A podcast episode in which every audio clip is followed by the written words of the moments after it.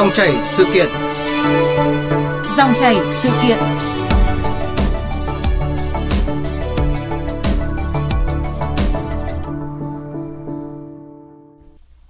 À, thưa quý vị và các bạn, à, luật hôn nhân và gia đình năm 2014 quy định mang thai hộ là trường hợp người mẹ vì nhiều lý do khác nhau không thể mang thai được quyền nhờ một phụ nữ khác mang thai hộ và sinh con cho mình hoàn toàn vì mục đích nhân đạo.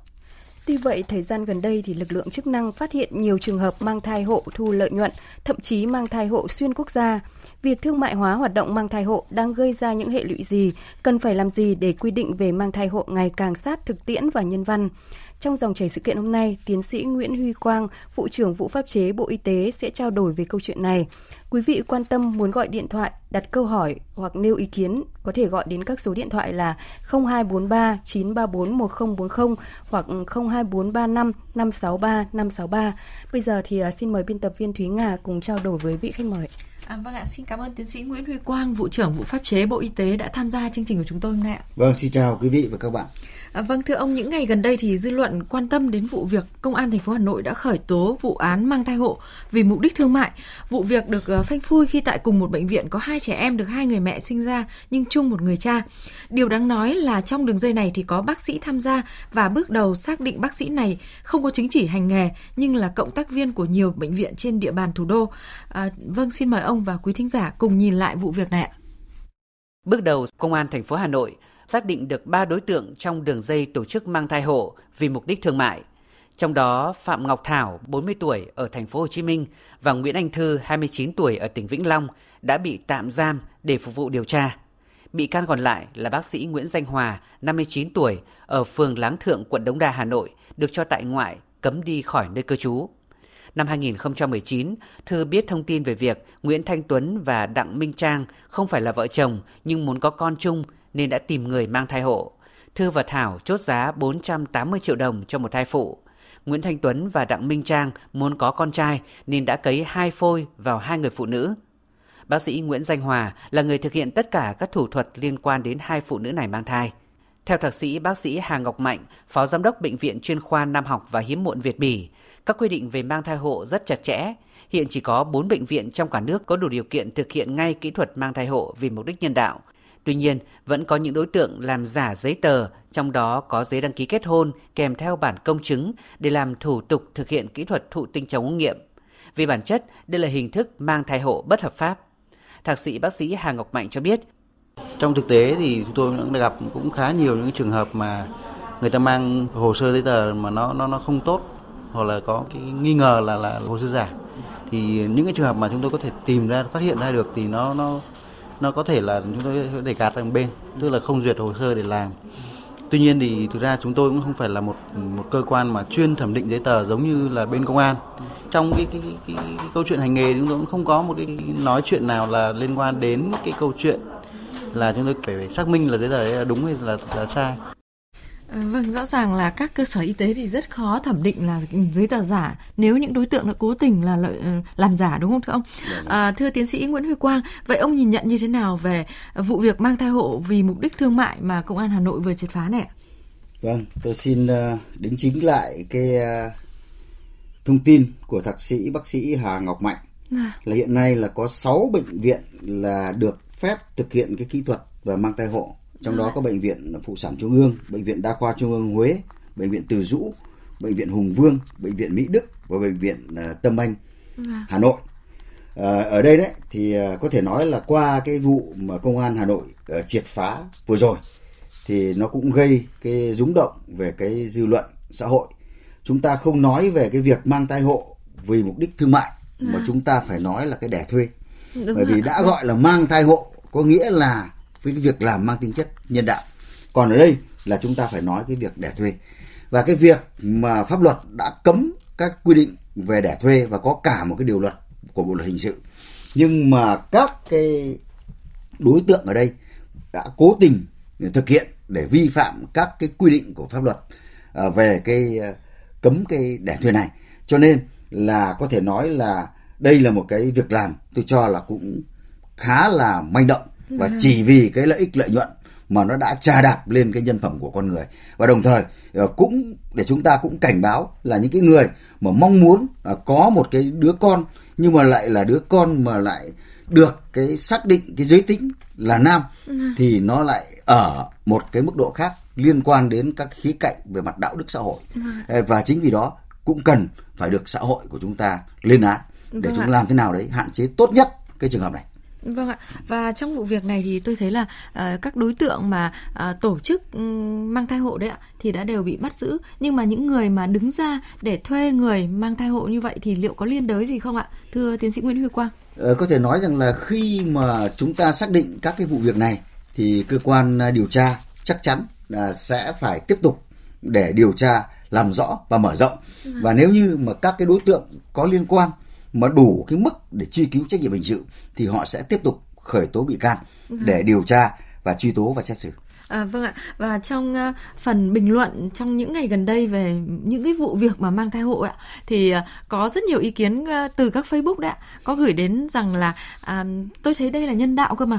Và um, những người có con mong có con thì họ có thể có làm nhiều cách để có con miễn là không gây hại đến ai không ảnh hưởng đến ai. Thì uh, vậy thì tiến sĩ Nguyễn Huy Quang có đồng tình hay là có uh, nhận định gì về những cái ý kiến mà có một số ý kiến như thế này? Và cũng vẫn nhận được những cái lượt gọi là lượt like đấy ạ của một số bạn nghe đài bạn đọc đấy ạ trước hết à. là chúng ta phải ờ, thừa nhận và cũng phải khẳng định là cái mong muốn của các cái cặp vợ chồng mà có được một cái đứa con à. mà do mình đẻ ra và cái điều đó thì nó sẽ duy trì được cái hạnh phúc của lứa đôi hạnh phúc của gia đình và chính vì lẽ đó mà quốc hội mới thông qua cái luật hôn nhân và gia đình trong đó có quy định về cái mang thai hộ nhưng mà không có nghĩa là chỉ vì có một cái đứa con mà chúng ta trà đạp lên tất cả các quy định à. pháp luật thậm chí trà đạp lên các giá trị về mặt đạo đức à. thì cái này là không được dù anh biện minh ở cái trường hợp nào thì cũng đều không được phép cả à. tôi lấy ví dụ như là cái vụ việc vừa rồi xảy ra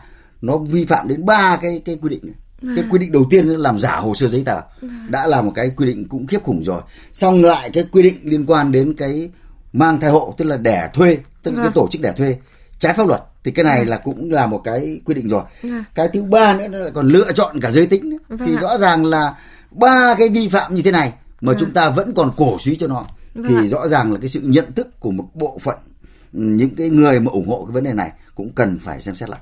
Vâng ạ, như vậy có thể thấy là luật hôn nhân và gia đình năm 2014 thì có quy định về những cái mang thai hộ vì mục đích nhân đạo thì đã là rất là nhân văn để dành cho những cặp vợ chồng mà không thể có con, ờ, có điều kiện là có đứa con à, mang dòng máu của mình à, và cái việc trong cái trường hợp nào thì việc làm trái pháp luật thì cũng đều cần đáng được lên án đúng không ạ? Dạ vâng. À, vâng, quý vị và các bạn đang nghe câu chuyện thời sự với chủ đề là mang thai hộ và những góc nhìn pháp lý với sự tham gia của tiến sĩ sĩ Nguyễn Huy Quang, vụ trưởng vụ pháp chế Bộ Y tế.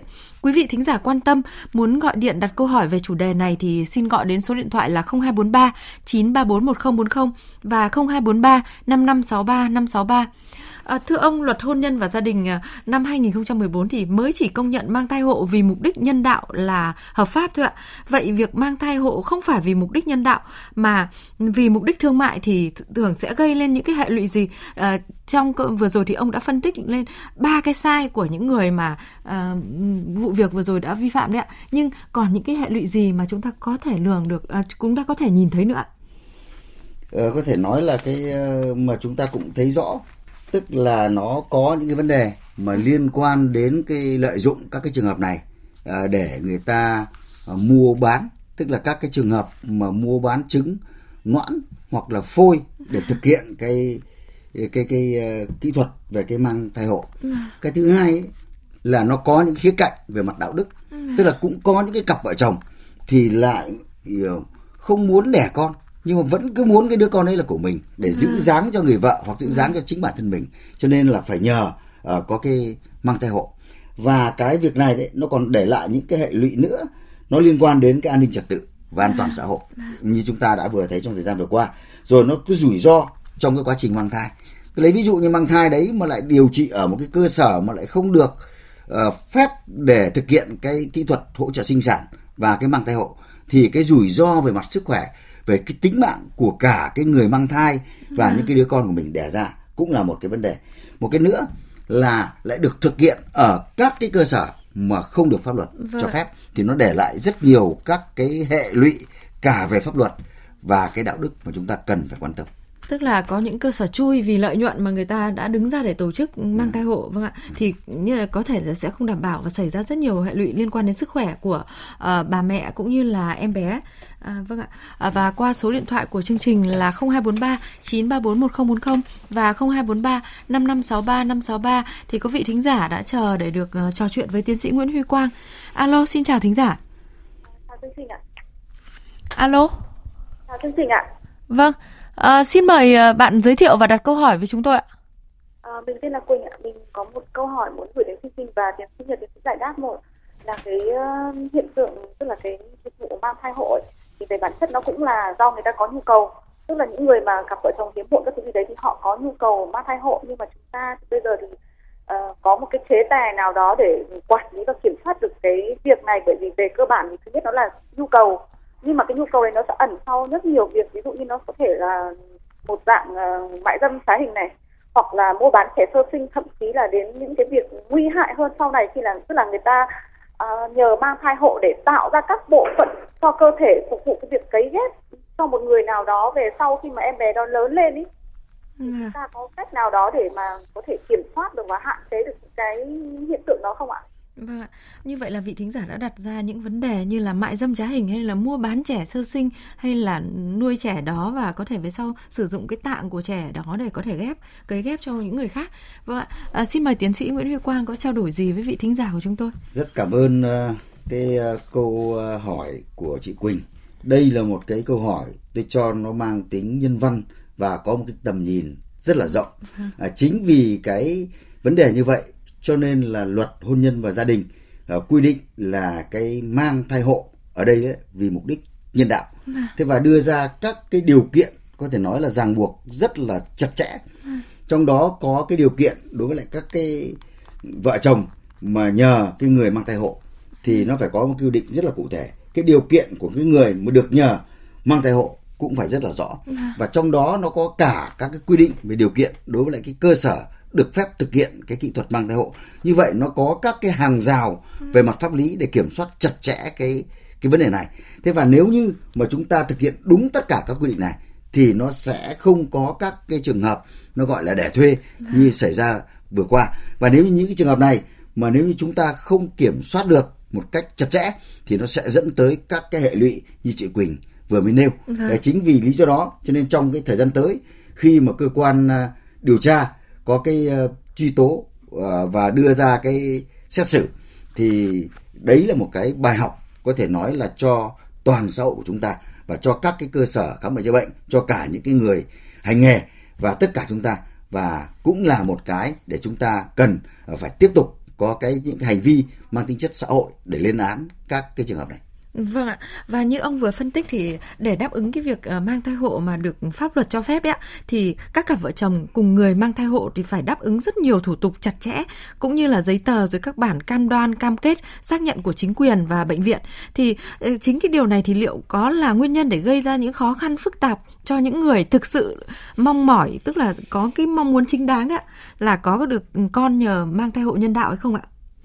Cái ờ, trường hợp này thì tôi cũng đã trả lời khá nhiều ở các cái của cơ quan à, thông tấn báo chí.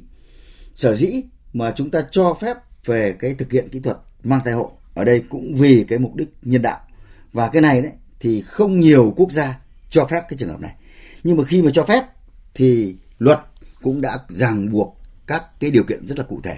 Để điều đó có nghĩa là tức là khi mà anh đáp ứng được các điều kiện này thì anh được cái quyền thực hiện cái việc mang thai hộ. Ừ. còn không đáp ứng nó thì không phải là anh làm mọi cách kể cả vi phạm pháp luật trà đạp lên các cái giá trị mặt pháp luật giá trị về mặt đạo đức để anh có bằng được cái đứa con của mình.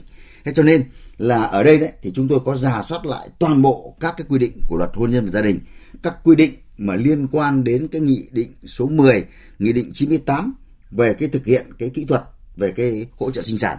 Trong đó có cái kỹ thuật về cái mang thai hộ thì có thể nói là các cái điều luật này hiện nay là nó vẫn còn nguyên cái giá trị của nó. Bởi vì nó quy định khá là chặt chẽ về vấn đề này. Và chúng ta không thể nào mà chúng ta mở rộng ra được. Nếu như mở rộng thêm đấy, thì chỉ là cái cơ hội để lại tiếp tục có những cái trường hợp để thuê mà chúng ta đang quan tâm trong cái thời gian gần đây.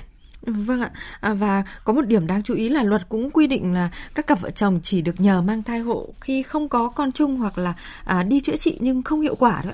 À, tuy nhiên thì có những cặp vợ chồng thì đã không may mắn sinh ra những người con bị bệnh lý di truyền đấy ạ thì uh, cái những cái trường hợp này thì có được tính là ngoại lệ không? Hay là chúng ta vẫn tính là uh, đã có một con rồi thì không được mang thai hộ nữa mà người con ấy chẳng may bị bệnh đau hay là bị những cái bệnh mà nó uh, nặng nề hơn chẳng hạn ạ? Cái này đấy thì đã được uh, luật hôn nhân và gia đình quy định tức là điều kiện của cái vợ chồng mà được nhờ cái người mang thai hộ à. là cái cặp vợ chồng này là đang không có con chung.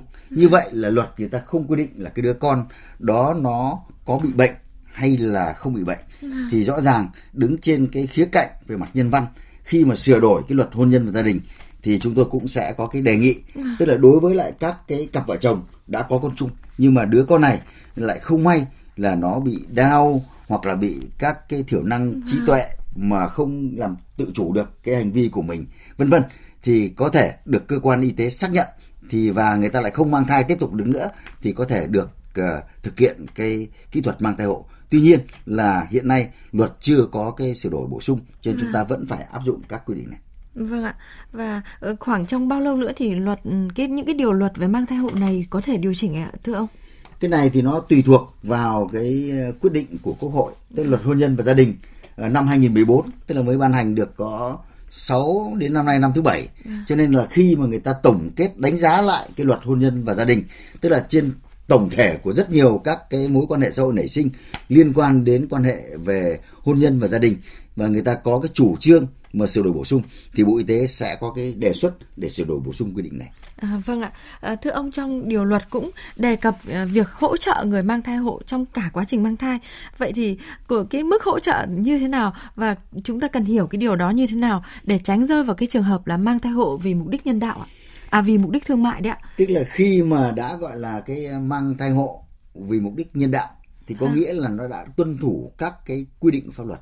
Cho nên là cái người mà ờ, mà mang thai hộ cho cái người mà nhờ mang thai hộ đó vâng. là người ta cũng đã phải hy sinh cái bản thân mình rất là nhiều 9 tháng mang nặng đẻ đau rồi bệnh tật rồi nuôi dưỡng thế rồi là sinh nở thế cho nên cái hỗ trợ đấy là hỗ trợ của cặp vợ chồng vâng. tức là cho cái người mà được nhờ mang thai hộ đó vâng. là có đủ cái sức khỏe để người ta duy trì cái thai nhi nó phát triển và để có cái sinh con có cái an toàn cho nên ví dụ như đưa đi khám rồi, rồi là bồi dưỡng ăn uống để làm thế nào đấy cái đứa trẻ nó phát triển một cách tự nhiên bình thường như các cái cặp vợ chồng bình thường thôi thì mình à. cái hỗ trợ ở đấy chứ không phải là hỗ trợ cho người ta một tiền hay là một số tiền này thì lúc ấy nó lại là sang cái khía cạnh thương mại bây giờ.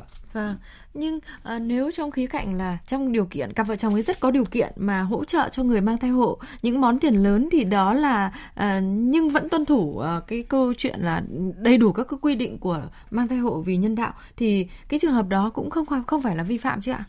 cái đấy thì có thể nói rằng là mình cũng không thể điều chỉnh hết được bởi vì là người ta cũng đúng kể cả bây giờ trong cái trường hợp mà uh, người ta giúp mình cái gì đấy. Vâng. thế nhưng cũng có những cái thì người ta cảm ơn có những cái thì người ta lại ở cái á đông của chúng ta thì lại người ta lại có một cái hỗ trợ. Nhưng cái hỗ trợ đó ấy, nó không vì cái mục đích là cái trao đổi mang tính chất buôn bán thì chúng ta vẫn có thể chấp nhận được Vâng ạ. À, thưa ông, à, pháp luật cũng quy định là người tổ chức mang thai hộ vì mục đích thương mại thì ngoài bị phạt tiền 50 đến 200 triệu đồng thì còn phạt cải tạo không giam giữ hoặc là phạt tù từ 1 đến 5 năm. Vậy thì về những cái quy định này theo ông đã đủ mạnh để uh, đủ sức răn đe với những cái trường hợp mà uh, lợi dụng mang thai hộ vì mục đích thương mại không ạ? Đây là cái quy định ở trong cái bộ luật hình sự. À. Thế và qua các cái vụ việc vừa rồi tức là người ta kiếm được đến 4 năm trăm triệu, tức là đến nửa tỷ đồng. Mà trong khi đó chúng ta phạt cũng chỉ có từ 50 cho đến 200 triệu đồng ờ, và cải tạo không giam giữ đến 2 năm. Thì ờ, cái này đấy thì theo tôi nó cái mức phạt tiền và cái phạt cải tạo không giam giữ nó vẫn còn thấp so với lại cái tính chất và mức độ vi phạm ờ, như hiện nay. Bên cạnh đó đấy thì trong cái luật hình sự còn có quy định là hoặc là phạt tù từ 3 tháng cho đến 2 năm. Và có một cái khung nữa là phạt tù từ 1 năm cho đến 5 năm. Thế thì cái này tùy theo cái tính chất và mức độ. Các cái cơ quan là xét xử, sẽ có các cái xét xử. Nhưng mà theo tôi đấy, thì những cái trường hợp này thì tòa án nó sẽ xét xử ở cái khung hình phạt liên quan đến cái mức độ là ờ, phạt tù. Thế và chúng tôi sau khi mà sắp tới đây, nếu như sửa cái bộ luật hình sự thì chúng tôi cũng đề nghị là nâng cái mức hình phạt tiền kèm theo cái mức phạt liên quan đến phạt cải tạo không giam giữ mức phạt tiền nó cao hơn và cải tạo không giam giữ nó nhiều năm hơn thì có như vậy nó mới đủ cái sức răn đe vâng. với các hành vi vi phạm. Vâng à, và à, cũng liên quan đến những hành vi vi phạm thì à, thời gian gần đây thì công an một số tỉnh biên giới đã đã liên tục được à, công an của nước bạn bàn giao những người phụ nữ Việt Nam mang sang nước ngoài mang thai hộ và bị phát hiện ở đó.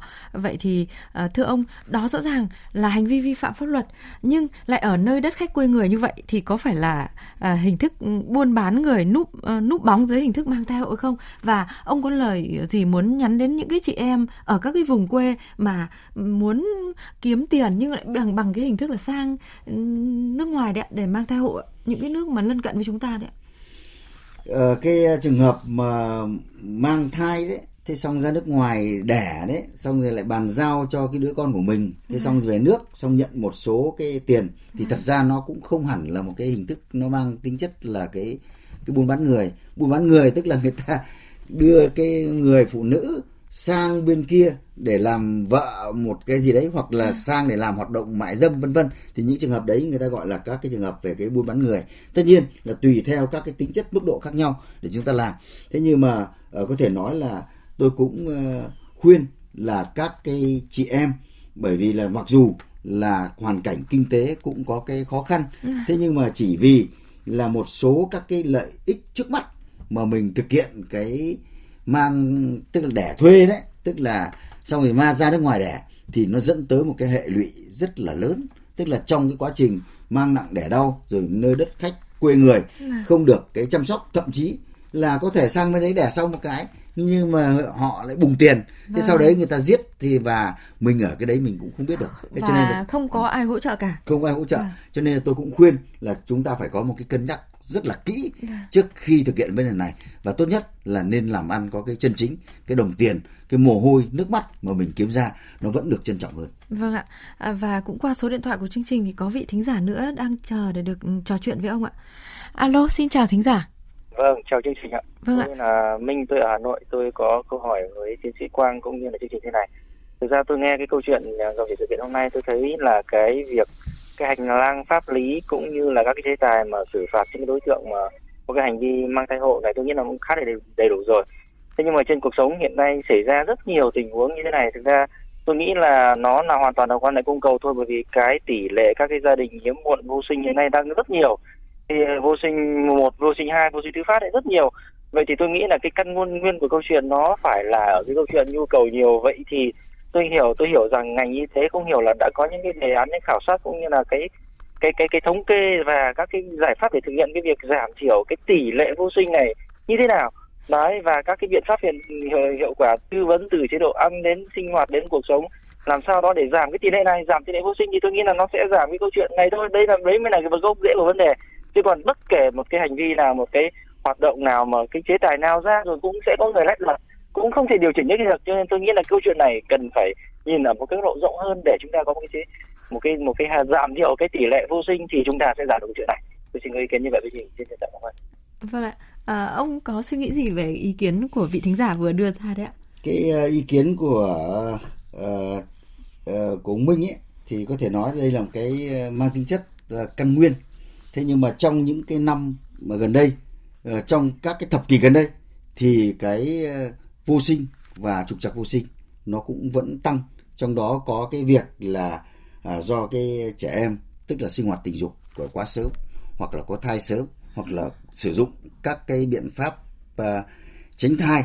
Thế cho nên là từ một số các cái vấn đề nữa liên quan đến cái môi trường, các cái hành vi lối sống, cho nó dẫn tới cái trường hợp là vô sinh trục trặc vô sinh và cái vô sinh thứ phát thì hiện nay là Bộ Y tế đã có cả một cái chương trình để cải thiện là về cái ờ, việc là làm thế nào đấy chúng ta giảm tối đa à, cái tỷ lệ mà vô sinh và vô sinh thứ phát. Tuy nhiên là cái này không chỉ của Bộ Y tế mà nó cái sự tham gia của toàn là xã hội đặc biệt là của cái nhân dân thì chúng ta mới có thể uh, thực hiện được ở trong đó có phải thay đổi cái hành vi lối sống của mình đặc biệt là cái sinh hoạt tình dục uh, an toàn và trong cái điều kiện cho phép Vâng ạ. Và ý của tiến sĩ Nguyễn Huy Quang là ngay từ cái gốc tức là cái chăm sóc dinh dưỡng của mình rồi cái lối sống của mình cũng cần phải thay đổi yeah. Dạ. để có được cái sức khỏe sinh sản tốt từ đấy ừ. thì giảm được cái những cái ừ, thực trạng là vô sinh hiếm muộn ở nước ta đúng không ạ? Vâng. À, vâng thưa ông, còn về phía vụ pháp chế của Bộ Y tế thì à, sẽ có cái vai trò gì để mà à, những cái điều luật liên quan đến sức khỏe liên quan đến hôn nhân và gia đình ờ, được thực thi một cách tốt nhất cũng như là mang tính nhân văn nhất ạ? Ờ, hiện nay đấy thì ờ, chúng tôi cũng đang có cái giả soát lại toàn bộ các quy định liên quan đến cái hỗ trợ sinh sản về cái thụ tinh trong ống nghiệm, thụ tinh nhân tạo cũng như là cái mang thai hộ để chúng ta có các cái giả soát và giả soát cả các quy định khác có liên quan trong đó có luật hôn nhân và gia đình bộ luật hình sự thì chúng tôi cũng đã có cái dự kiến là sẽ đề xuất sửa đổi cái luật hôn nhân và gia đình liên quan đến cái quy định là cái cặp vợ chồng mà không thể tự mang thai được.